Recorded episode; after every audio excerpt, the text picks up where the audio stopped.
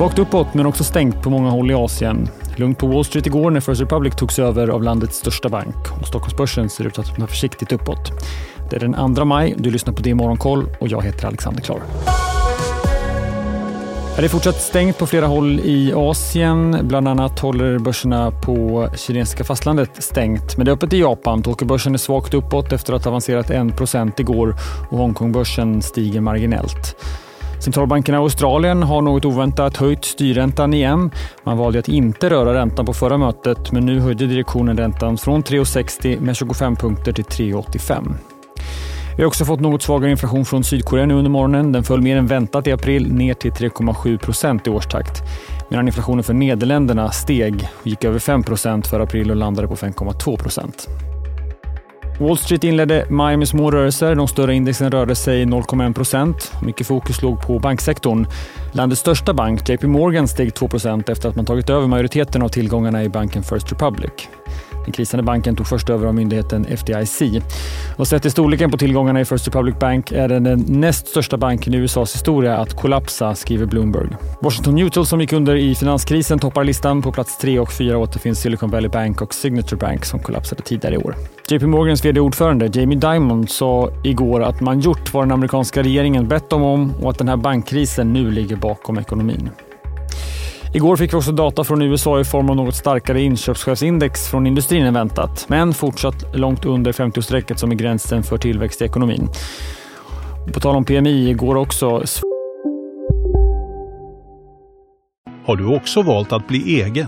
Då är det viktigt att skaffa en bra företagsförsäkring. Hos oss är alla småföretag stora och inga frågor för små. Swedeas företagsförsäkring är anpassad för mindre företag och täcker även sånt som din hemförsäkring inte täcker. Gå in på swedea.se företag och jämför själv.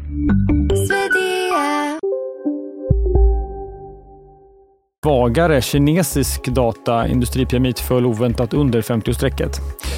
Senare under morgonen får vi svenskt industri-PMI för april. Förväntan är att den ska ha stigit något, kommer in över 46 efter att ha sjunkit till 45,7 i den senaste mätningen. Under morgonen får vi också tysk detaljhandelsstatistik som väntas visa en fortsatt svag konsument men en starkare än vad vi såg i den förra mätningen. Tillväxten på månadsbasis förväntas visa en uppgång på några tiondelars procent medan den ska ha sjunkit i årstakt med drygt 6 procent. Sverige igen. Under de tre första månaderna av året steg bostadspriserna, men i april vände de ner igen. I genomsnitt minskade priserna med 0,2 procent i landet som helhet, där huspriserna minskade med 0,4 procent. Stockholm och Malmö, där steg fortsatt priserna med 0,2 respektive 0,9 procent. Det här visar statistik från SBAB och Booli. Under morgonen får vi också en handfull kvartalsrapporter, bland annat fastighetsbolaget K-Fast öppnar böckerna. Flera rapporter imorgon onsdag och även på torsdag. Då sänder också DTV Rapportmorgon igen. Ni hittar starttiderna för sändningarna på sajten. Veckans ekonomiska huvudnummer är imorgon onsdag när den amerikanska centralbanken höjer styrräntan. Marknaden har nästan helt prisat in en höjning med 25 punkter upp till intervallet 5 till 5,25 procent. På den amerikanska räntemarknaden har tvååringen stigit något till 4,15 och tioåringen står nu 3,56. Fed-chefen Jerome Powells pressträff sänds såklart i DTV under kvällen.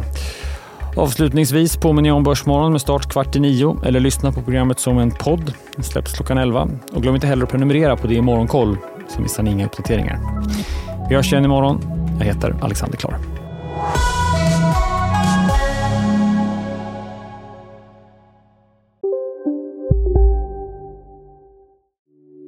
Hej, Ulf Kristersson här.